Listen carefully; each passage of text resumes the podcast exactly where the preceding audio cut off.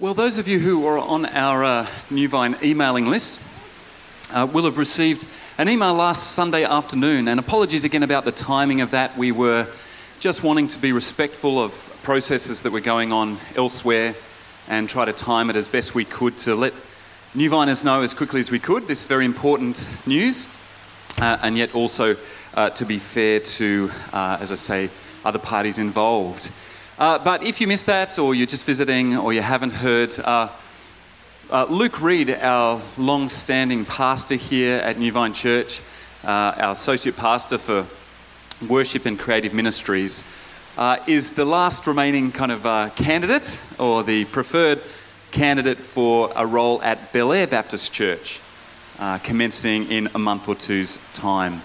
And that's really big news here at New Vine because Luke has been here for a very, very long time, uh, since the year 2000 when he first started coming along to New Vine, and then he's been on staff here since 2005. Uh, so he's been an absolutely key and integral part of the journey of many of us here at New Vine Church, myself and my family included. Uh, Luke's always been here as long as I've been here, the 18 years or so, and uh, uh, we're going to miss him a lot uh, if this all goes to plan. Uh, but let me invite Luke on up now, and uh, Luke and I are just going to uh, share uh, a few minutes together, um, and uh, you can hear a little bit more about what's going on from Luke himself. Would you put your hands together, please, for, for Luke? Well, g'day, mate. Well, Well, this is big news, Luke. yeah, it is. Can you uh, share with us all uh, a little bit of the journey that's led you to this point? Yeah, well, as you said, it is big news. Um, this could be this could be really good if, in regards to what I get to share here, and you can't really control it, can you? Totally out of my control. So, Uh, so what got me to this point? Uh, well, to start with, uh, the money's better. Um, I think the senior pastor's heaps nicer. undoubtedly. Yeah. Uh, so anyway, that this could go on, um, but I won't share some of that stuff. Um, no, so what got me? To, I just got to say, I just so appreciate your honesty. mate, Just wouldn't want there to be any elephants in the room, any unanswered questions. You won't get anything else from me, DJ. You know that. Um, no, so this has actually been quite a quite a lengthy journey um, for us uh, because back in 2020, you know, just after the sort of first rounds of lockdown and whatnot, um, we found out that we had to be putting applications for high school for our middle child, Zave, and uh, the journey with him with his additional needs. We, our different therapists, we talked to them about the, the best sort of school locations for him, and one of those, uh, the first pick really was, was Kotara High School, and like we'd sort of tossed up as a family. Um, whether we would stay in the house that we've got here in Maryland, like or forever. You know, you get to that point in life where like, hey, is, are we staying here for forever? You know, because I rocked up here as an 18 year old and like, wow, am I going to spend my whole life here? So they, that was just sort of in the back of my mind. And then when this came up, um, the decision with where to get Xavier to school, that was very much dependent on where we lived. So we just started exploring the idea of whether we would move. And anyway, the, the cutoff was coming. So that, that fast tracked that quite a lot. So we started looking for um, different places to live, not just because of Zave, but because uh, uh, Monique, my wife, she was working at St Francis Xavier College full time, doing a lot of travelling. Um, Taj, our eldest, was playing a lot of sport in town and plus heading towards school in town as well. So we felt So like the sort of centre whole- of gravity of your life yeah, was- yeah. absolutely, other than our, our church life here. Um, anyway, so we looked around. Anyway, we found this uh, old place in Adamstown, and it was old. It was terrible. I remember taking Taj. He came with me um, through the open house. He walked out. His words were, "There is no way I am ever living in a house like that." Uh, now, Ta- uh, Monique and I both grew up around Tara. We thought, "What a precious little child, hey." Uh, anyway, I got out. And Monique said, "What's it like?" I said, "Oh, it's definitely got potential." Uh, so anyway, Renovator's delight. it was, absolutely. Uh, that will continue for a long time. Hey, Al, where's Al? I saw him here this morning. He knows all about it. Um, anyway, that, that was where we went, you know, thought about a lot of other places, but um, for long story short, that's where we landed. Now, when we did that, the timing of it, AJ was actually, like AJ, one of our staff team here, he was uh, instrumental in helping Bel Air explore uh, a new senior pastor. So he was part of a pastoral search committee and they were looking for a new senior pastor. And so I was aware of that. And when we moved in there, I was literally 100 metres from Bel Air Church. Uh, and driving past it every day, obviously just started in my head going, oh, wow, I wonder I wonder whether there's something in this uh, of me being able to plug in locally. And that's all it was a thought and a prayer, and something we prayed about. Um, but as I read through, you know, a senior pastor gig, uh, I knew that my, my time, my capacity with our family environment uh, just wasn't suited for that. So I, I, sort of parked that in that season. Uh, and then uh, throughout last year, um, Bel Air had put on a new senior pastor, Nick Casser. He's a good friend of mine, someone I've journeyed with for, for a little while.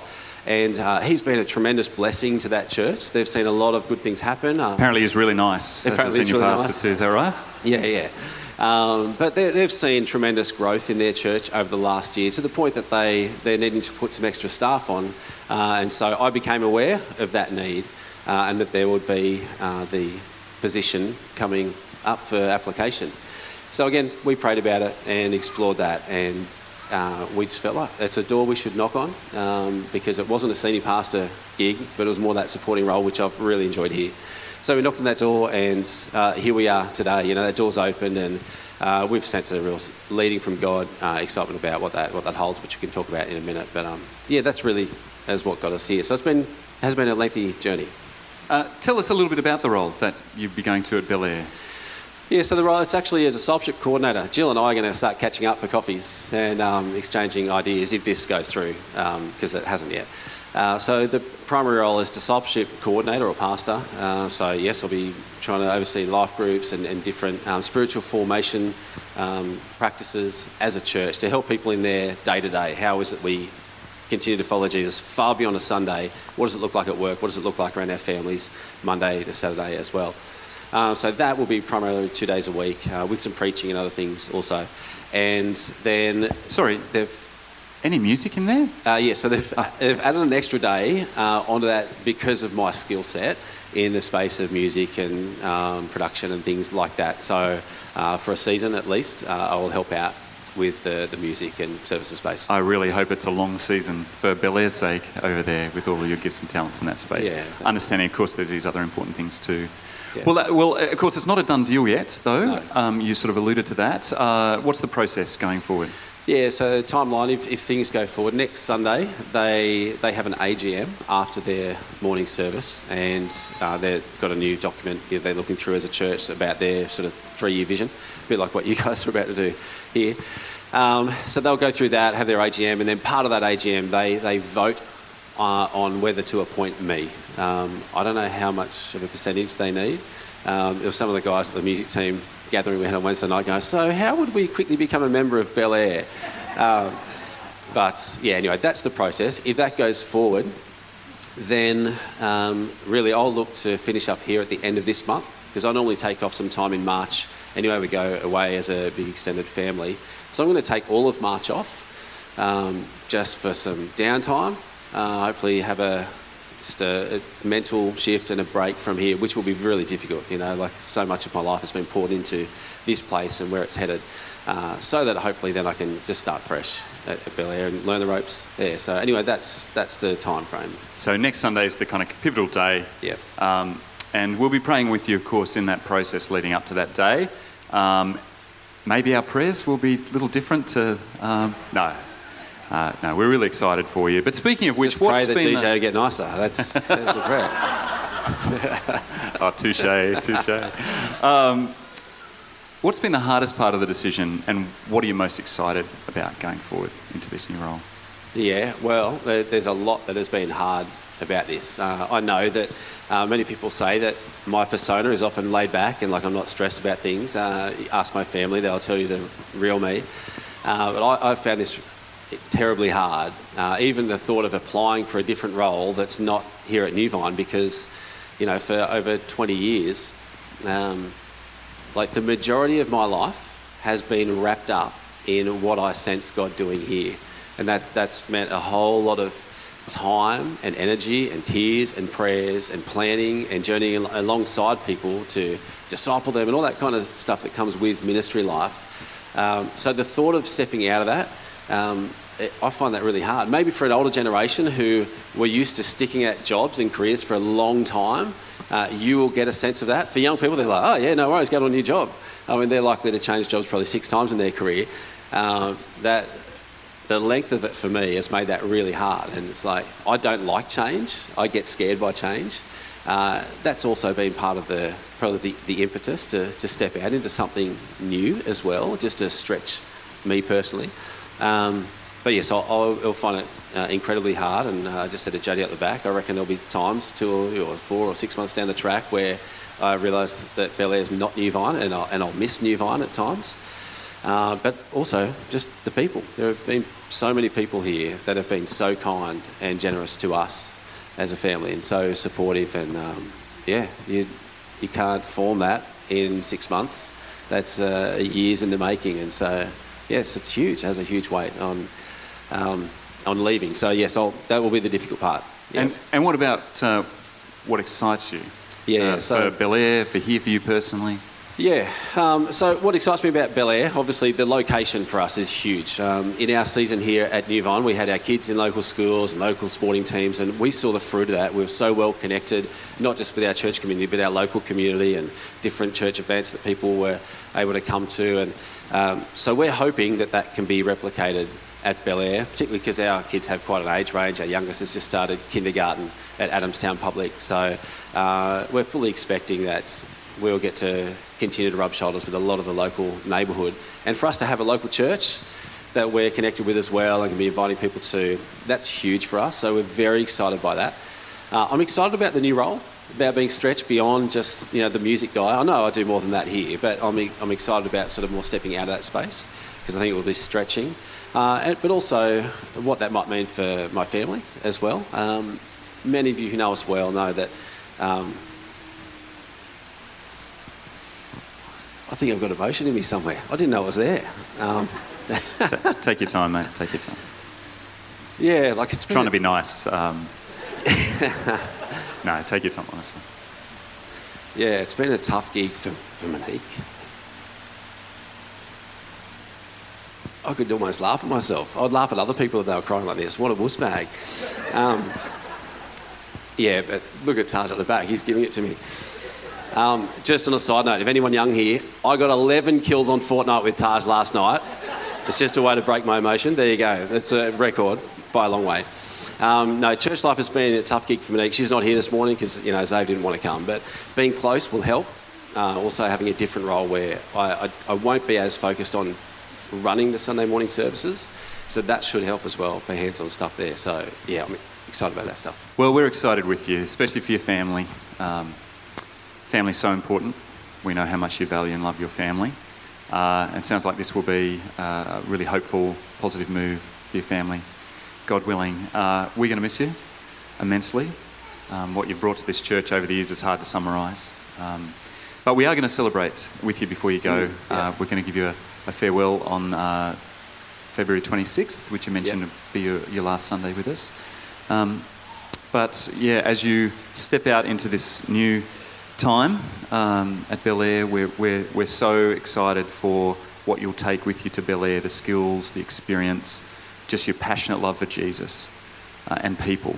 The way you walk with people so deeply, help them in their own ups and downs, but particularly in their spiritual formation. Mm. So um, I, I, know and, and, love Nick Casa over at Bel Air, whom Luke mentioned. Uh, great things going on over there, and we're just so thrilled that we're able to send Luke out. Um, uh, to bless that, that community and to build up that community over there.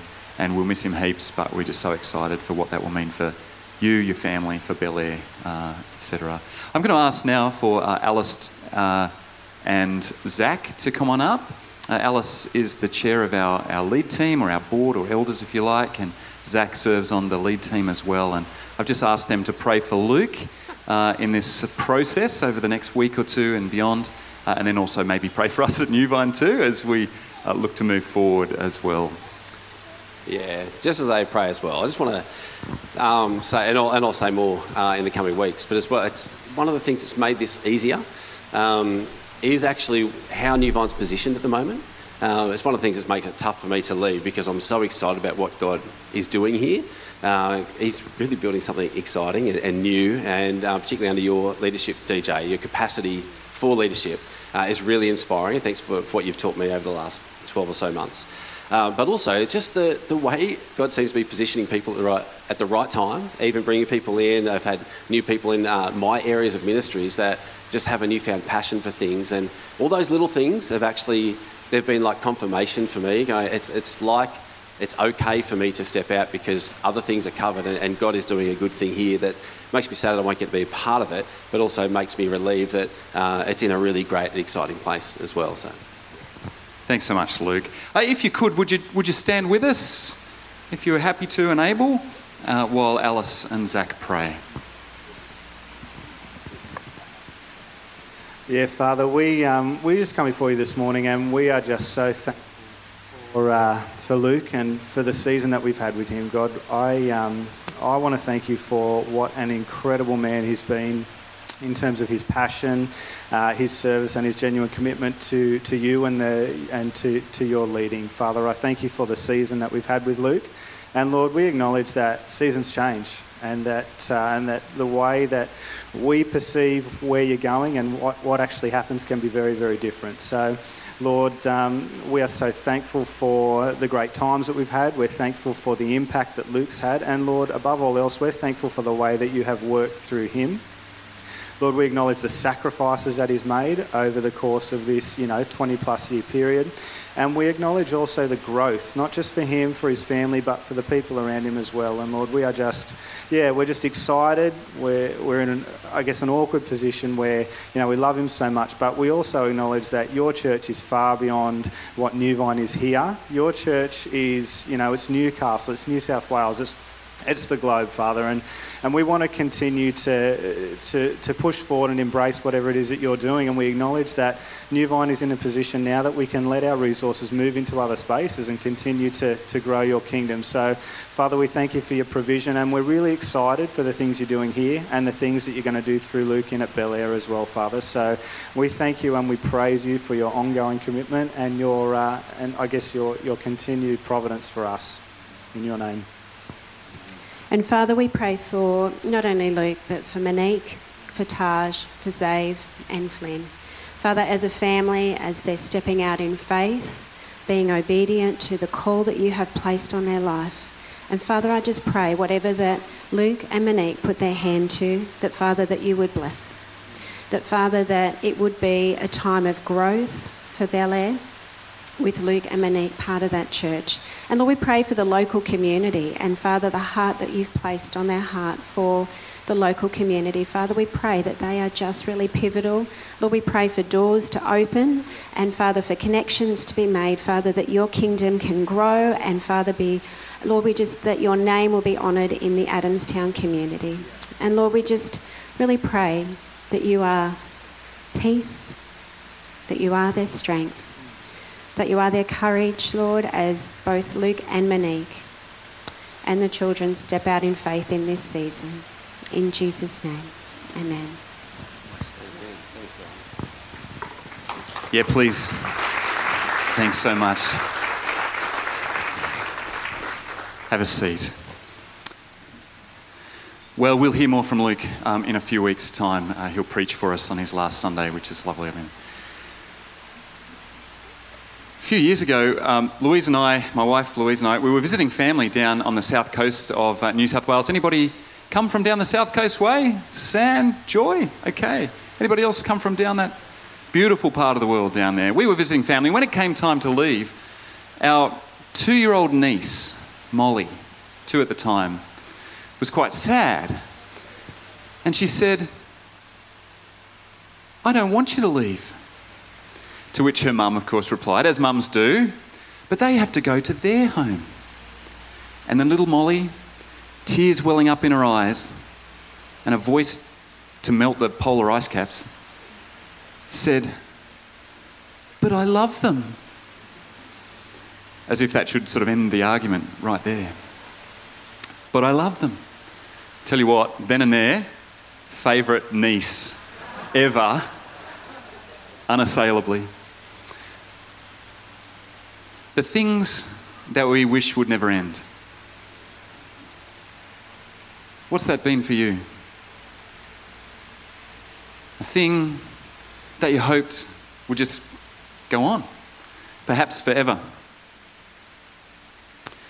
Well, Emmy, our 10 year old, has been reading this series of books lately, and she said to me the other day that she just wished that there was more and more of these books and they just go on, and on and on forever. Kind of like a Disney franchise, move, uh, movie franchise, right? Star Wars, Marvel, they just seem to keep going on forever now.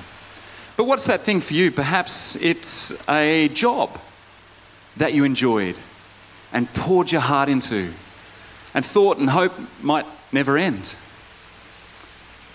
until you got called into that meeting and handed that letter. Or maybe for you, it's your kid's childhood. You just wish that they would stay a little forever, didn't have to grow up, become teenagers. Or maybe it was your holidays.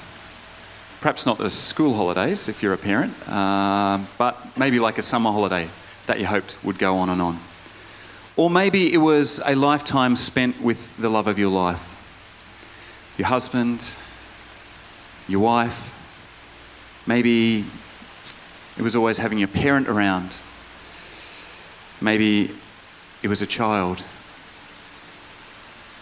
And all of a sudden, you just felt like a two year old again. I don't want them to leave. I love them. Well, today we are back in our occasional series that we call Under the Radar. It's a series which investigates, I can get the slides going, headlines and highlights from the Bible's most underread, underrated, and under the radar books. And for the next three weeks, we're going to be dipping into two books from a collection that we, in the Old Testament, that we call the wisdom literature or the wisdom books. Now, if you're new to church, the Old Testament is the, the first part of the Bible, it's about two thirds of the Bible. It's the part before Jesus comes onto the scene. The story of the sort of background and context to Jesus coming, particularly focused around the, the ancient people of Israel. And now, the wisdom books are the books that we call Ecclesiastes, Proverbs, Job, the Song of Songs, and sometimes even uh, some of the Psalms. And they're called wisdom literature because even though some of these works are enigmatic in places, properly understood, they offer ancient wisdom that's remarkably relevant to our lives today. And that's really what wisdom is. Wisdom is a gift which offers resources from experience, whether ancient or recent, that helps you and I learn to navigate the similar experiences in our life, including the difficult decisions, grief, losses, and other challenges that we face. Now, you don't even have to be a, a person of faith today to find a benefit from some of this ancient wisdom. And if that's you, well, we're just really glad that you're here, and we hope that you find today and the next few weeks helpful, regardless of where you're at with faith. And next week, Professor John Adia is going to be starting a two week series uh, that he'll pre- be presenting on the book of Job. But today, we're going to look at the book called Ecclesiastes, a kind of a clunky sounding title to our ears today, but one which is full of buried treasure. We don't have time today to explore the whole meaning of this kind of fascinating, intriguing book. So we're just going to look at kind of one headline or highlight found right in the middle of the book in perhaps Ecclesiastes' most well loved passage, Ecclesiastes 3 1 to 11. So if you want to turn to it, or you're watching at home and you want to turn to it now, please go on ahead. But before we get to Ecclesiastes, who has heard of this other old guy? Old dead guy.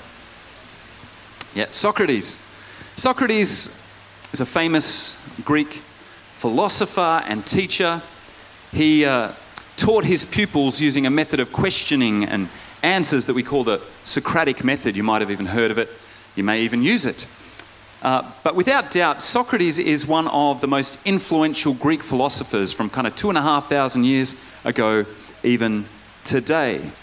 But the thing with Socrates is that we really only know of Socrates' teaching because of this guy who's heard of this other old dead guy, Plato. So, Plato was a student of Socrates, and he wrote a number of books or dialogues in which Socrates is the main character. In fact, in those books, you barely hear Plato's own voice at all, but he is there in the background telling the story and sharing Socrates' uh, wisdom, and, and, of course, through that, his own uh, ideas as well. Plato's a philosopher in his own right, but he's using the stories and the teaching, if you like, of Socrates to impart some of his own philosophy. Well, something very similar is happening about the same time, maybe a little bit later on, uh, in the book of Ecclesiastes. Because there are, in fact, two voices in Ecclesiastes, uh, as there is in the dialogues of Plato talking about Socrates. Now, if you want to understand this a little bit more, I just direct you to watch um, the Bible Project video, uh, the Bible Project book overview video uh, on the book of Ecclesiastes. It uh, explains this quite well. So, two voices there's an author, like Plato, but unnamed in this case, who's narrating or sharing the wisdom or teachings of another, the kind of lead character or philosopher of the book. Uh, not Socrates, uh, but one who in Hebrew, in the book of Ecclesiastes, is called the Qoheleth. Now, the Qoheleth is str- another strange sounding word, isn't it? Do you want to say it with me? It's a bit hard to get your tongue around. Qoheleth. Qoheleth. Okay, it's a Hebrew word, and uh, probably make a good Scrabble word because there's no U, no U. So if you've got a Q and no U, you might be able to. Anyway, so Qoheleth means one who gathers others together, like a teacher to to share and impart wisdom, same way that Socrates did, if you like. So, who is this international man of mystery with the weird sounding name? Well, there's a few uh, theories. One is that it could be King Solomon, as the first verse in the book of Ecclesiastes seems to suggest. But there's other reasons to think perhaps it wasn't Solomon himself, but maybe it was another descendant of David, another king uh, who descended from King David uh, later on in Israel's history. Another line of thought, and this is probably the one that has the most support by scholars today, is that the author uh, is, is inventing a kind of a fictional character that he calls the Qoheleth um, to uh, them sound a bit like Solomon, sort of gives them the, the persona of Solomon, King Solomon, living a life of great power and wealth and pleasure and so on. Now, we don't actually know, but possibly it's the latter, uh, maybe not. Uh, it's not. It's not a hill to die on, I don't think. But I'd direct you again to the Bible Project's video on this. Uh, it will help walk you through those different thoughts. Either way, the Qoheleth seems to be something not only of a philosopher, a wise man, but also a bit of a, a cynic, a bit of a kind of skeptic who's seen too much of life to be satisfied with simple, pat faith answers. Bad things happen to good people. Bad people aren't always held to account. And he seems to know that if the arc of history does indeed bend towards justice, it is a very long arc indeed, as Martin Luther King said. Now, in the main message that the author seems to want to communicate using this persona of the Qoheleth is something like this that in life, even in the life of faith, much of what happens is still mysterious. It's foggy, misty, hard to grasp hold of, hard to comprehend at times, hard to understand. Frequently, it, it doesn't go to plan. It doesn't go to our plan. So don't chase after things that are ultimately like smoke, like vapor, like mist. You grasp at them, but they slip through your fingers. Fame, fortune, followers on TikTok. Instead, the author seems to be wanting to communicate follow after the commands of God. They're not a guarantee of good outcomes, but nevertheless, they are the right path. And while you're at it, enjoy the simple pleasures of life a good meal, family, or a beer with your mates. So, two voices the author and the wise man, who tends to come from the kind of cynical, more skeptical side of wisdom. And in our passage today, we will hear from this second character, the Qoheleth. The author uses the cynic's voice to make some key points about life that can help us be wiser in how we approach it and to some degree make sense of it. So it's against that backdrop that we're going to turn to our main passage now, which is uh, Ecclesiastes 3, verses 1 to 11, and we'll walk through it fairly quickly with a couple of comments. Now, this is, as I say, a, a beloved part of the book of Ecclesiastes, uh, probably one of the most famous parts of the book, immortalized by an anti war song in the 1960s. Anyone old enough to remember? Yep. Who sang it? The Byrds had the most famous version. There was about 30 people who sang it, uh, but the Byrds had the most famous version. That's right, and written by Peter Seeger. Anyway, and it uses almost precisely the text from this passage, which was interesting an anti-war song.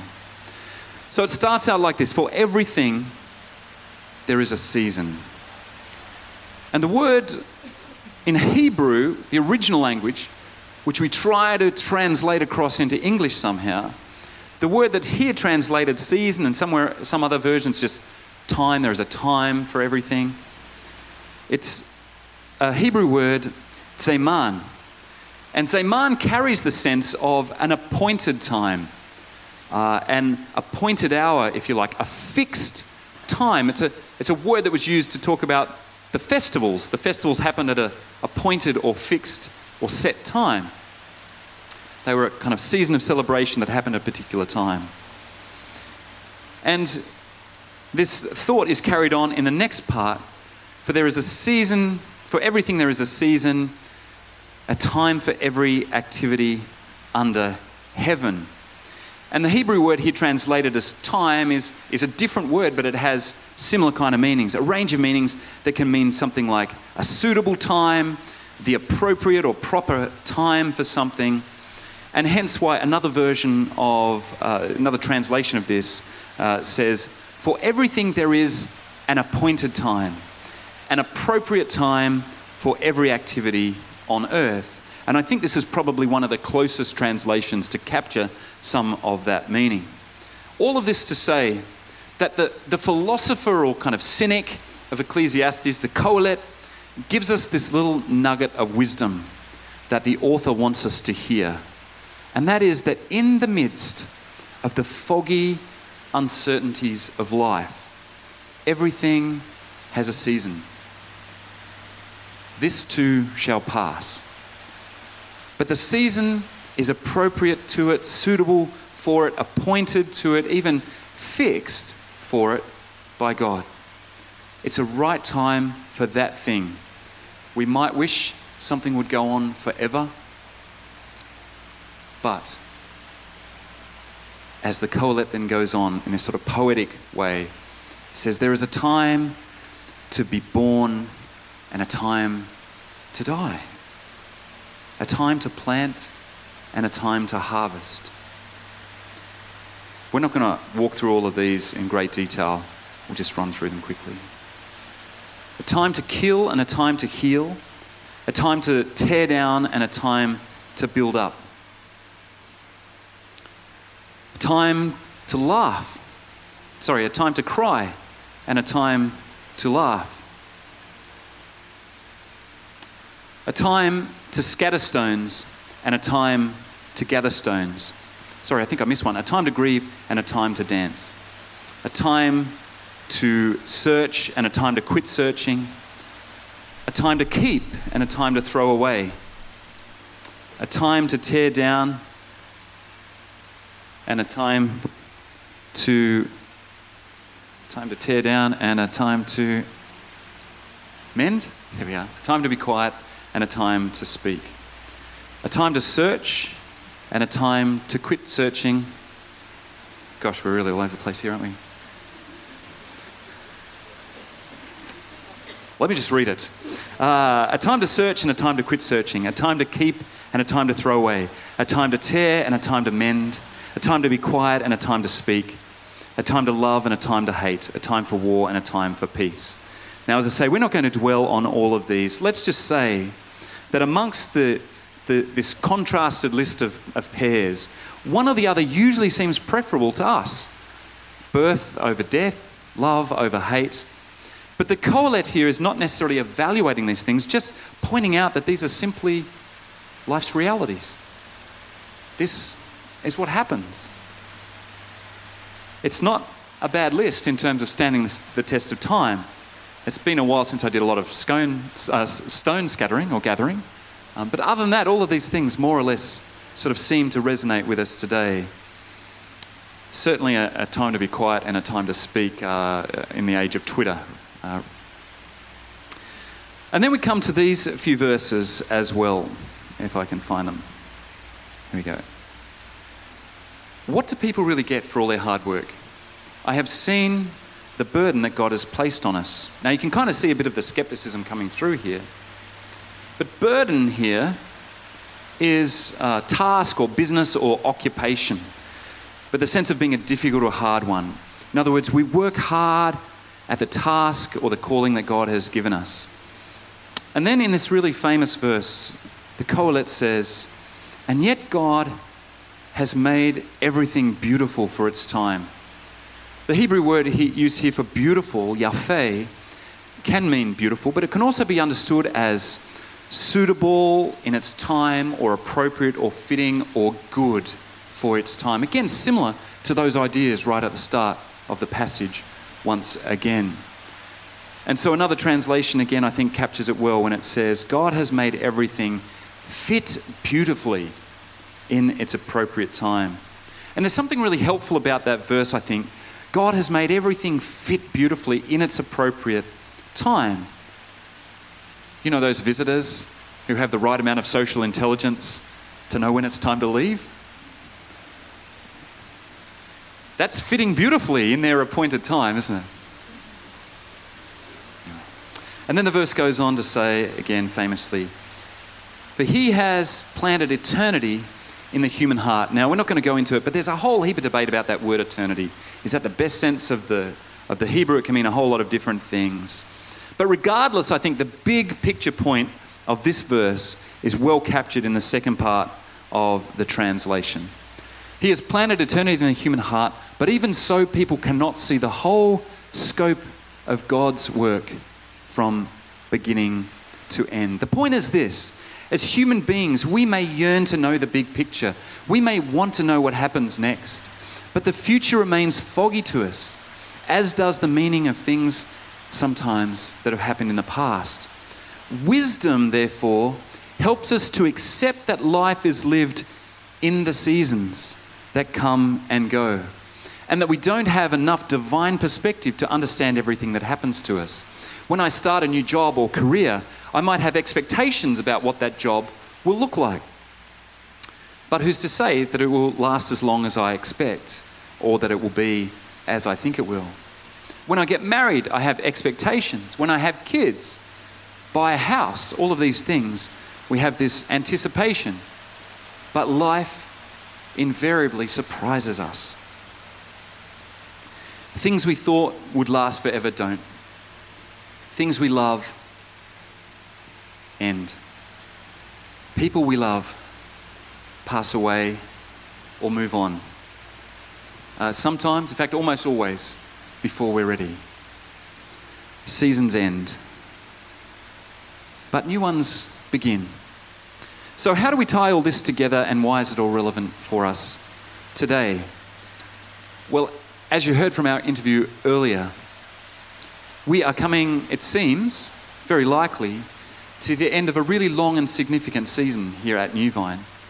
One which has been amazing, wonderful, where Luke has helped build a culture of passionate love for and worship of Jesus that we will benefit from, I pray and hope, for years, maybe decades to come. And if, if you've only been here a short time, uh, you may not know Luke that well, but if you've been here longer, then very likely you, like me, Luke has been a constant, even pivotal part of your own journey at Newvine for some or all of um, your experience here. And you may not have expected that season to end just yet. Right now, you might be feeling, but I don't want him to go. I love him. Of course, growing in wisdom and maturity, however, means that means recognizing that life has seasons. And that means endings. But not all endings are bad. In fact, as Henry Cloud, uh, author and psychologist, puts it in his book, Necessary Endings, he says this Endings are not only part of life, they're a requirement for living and thriving professionally and personally, and I'd add spiritually. Being alive requires that we sometimes end things in which we were once invested, uproot what we previously nurtured, and tear down what we built from an earlier time. Anybody recognize those kind of sentiments? Straight from Ecclesiastes. And I can say it's certainly going to be strange without Luke around here. Lou and I, we've been part of Newvine Families, I think I said, for about 18 years. And Luke has always been here in that time.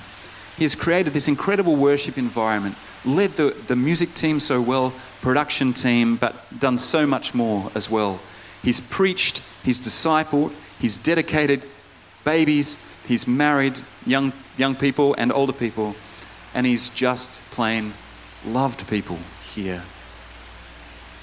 But the teacher of Ecclesiastes helps us see that Luke too has been here for an appointed time, for an appropriate season, an ordained time, but a fixed time. He has fit beautifully at Newvine for that time. And that season is ending. But it's not a funeral. He's not dying. He's moving on to a new season, as we heard. A new and I hope uh, hopeful and constructive and joyful season is opening up for Luke, Monique, Taj, Zave, and Flynn. Later in Necessary Endings, the book I, I mentioned before, Henry Cloud writes this Without the ability to end things, people can stay stuck, never becoming who they are meant to be, never accomplishing all that their talents and abilities should afford them. And wouldn't we want that for Luke and his family? That Luke can find himself with a new challenge, new responsibilities that help open up new areas of his gifts and talents, his manifold abilities and capabilities. So we wish him all the best there. Uh, and entering this new and hopeful season for Luke also means a great blessing to Bel Air, as I said earlier. It gives both him, his family, and Bel Air a new opportunity to flourish and thrive in new ways. That's true for Luke and Bel Air, but it's also true for us at Newvine. As sad as we will be to see Luke go, it opens up a new season for us here too. And I pray, as much as we will miss Luke, that a new and fittingly beautiful season will, will start here too. As we said, we're going to celebrate Luke's contribution again in a few weeks. For now, I just want to honour Luke for the absolute bedrock of dependability, pastoral care, and authentic love for God in Jesus that he has brought week in, week out here at Newvine. And I want to assure him again of our love and our prayers and total support as he moves towards next weekend and uh, what is very, very likely to be um, happening afterwards.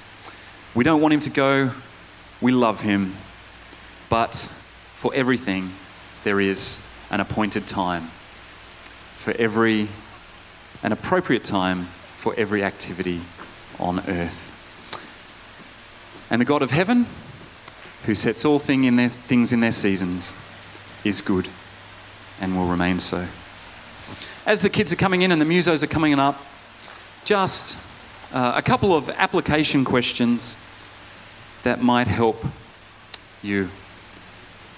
Firstly, whether or not you know Luke very well, as you look at your own life through the lens of seasons, the lens of this ancient wisdom, where are you at in your life of seasons?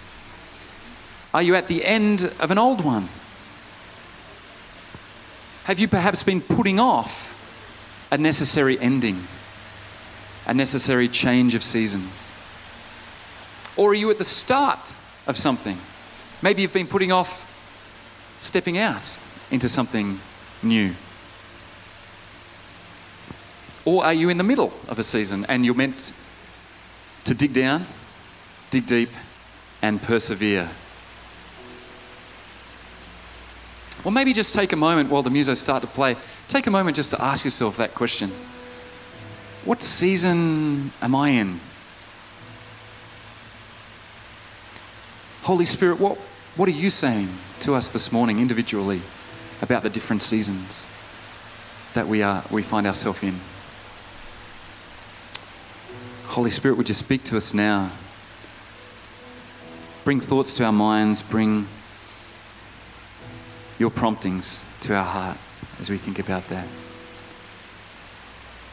What new life or new possibilities or new opportunities might lie ahead?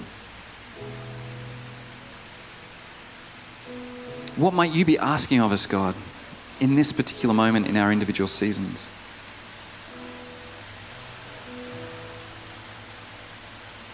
Well, as a church, we're entering a new season also. In a month's time, we're going to be holding our, our Vision Sunday, which um, obviously we had to push back uh, a while uh, because of this news, and to take some time uh, to process together uh, Luke's leaving, etc., uh, before we start kind of talking uh, about the future going forward. So that's on the 12th of March. Really encourage you to be here. I'm super excited to be able to share with you some of the new opportunities that God is opening up already, even before we launch our, our, our new vision. I'm blown away by his, his goodness and faithfulness, and also the servant hearted nature of so many new viners who are putting their hand up, it seems kind of left, right, and center at the moment, to be involved in wonderful new ways. God's opening doors externally, and um, thank you to, to you all for your uh, passionate commitment to be involved in where God is taking us as a church. Meanwhile, as I mentioned, uh, next week, uh, John Adia is joining us for the next two weeks, and then, as we mentioned before, Luke will be preaching at his farewell service on the 26th of February. Please join us for all of those things. And now let me pray, and then we'll sing one last song. Lord, thank you for this ancient wisdom which still holds so much relevance for us today. Wisdom which you inspired and you can continue to inspire in terms of its application to our own lives. So we ask, Lord, that through your Spirit you would speak to us and where we find ourselves. Give us the courage and commitment to persevere.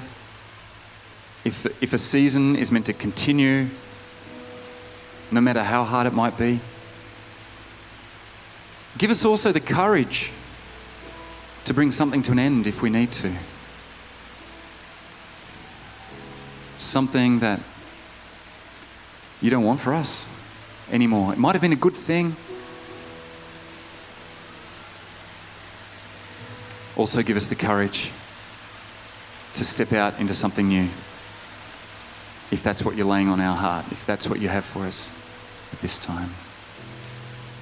And we commit ourselves individually and as a church, also our visitors, we commit our, them and ourselves to you, Lord, that you would guide our paths through the many seasons of life. We pray in Jesus' name. Amen.